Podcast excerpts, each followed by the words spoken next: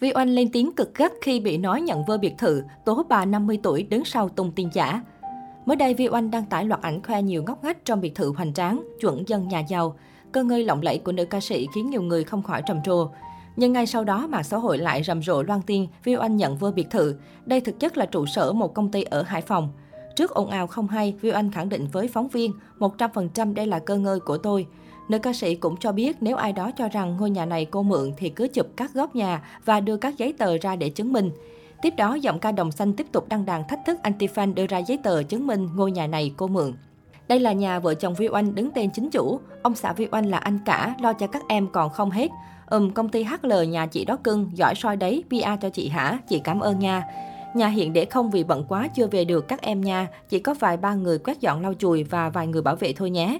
Thỉnh thoảng vui vui thì về tí thôi. Vẫn là yêu các ngôi nhà kỷ niệm đang ở thôi nè, Vi Oanh chia sẻ.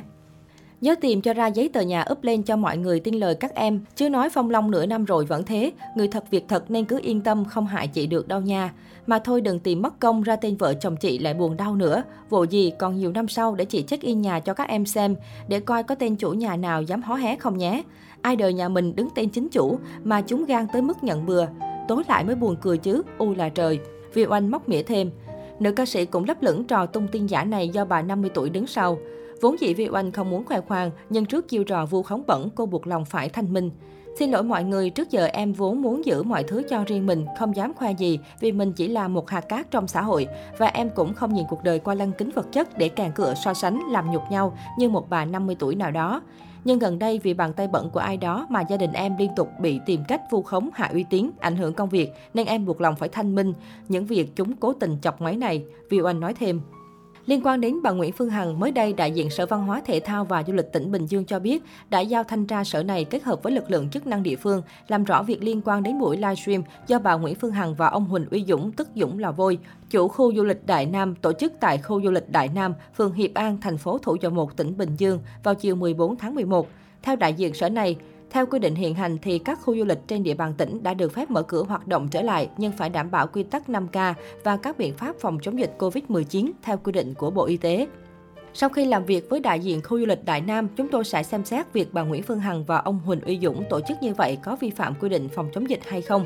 Từ đó sẽ có hướng xử lý phù hợp. Đại diện Sở Văn hóa Thể thao và Du lịch tỉnh Bình Dương nhấn mạnh, Nói về việc trong buổi livestream do vợ chồng ông Huỳnh Uy Dũng và bà Nguyễn Phương Hằng tổ chức, có cả một tiến sĩ luật cùng với nhiều youtuber cùng tham gia và phát trực tiếp trên các mạng xã hội. Trong đó có nhiều lời lẽ xúc phạm báo chí, thì đại diện Sở Văn hóa Thể thao và Du lịch tỉnh Bình Dương cho biết đây cũng là một vấn đề mà thanh tra sở cũng sẽ làm việc với bà Nguyễn Phương Hằng và ông Huỳnh Uy Dũng và các trang youtuber. Nếu có vi phạm sẽ xử lý nghiêm theo luật định. Trước đó, chiều 14 tháng 11, bà Nguyễn Phương Hằng và ông Huỳnh Uy Dũng tổ chức chương trình Doanh nhân Huỳnh Uy Dũng và CEO Nguyễn Phương Hằng gặp gỡ và giao lưu cùng quý khán giả. Buổi livestream thu hút hàng trăm YouTuber và gần 1.000 người tham gia trong điều kiện dịch Covid-19 đang diễn biến phức tạp.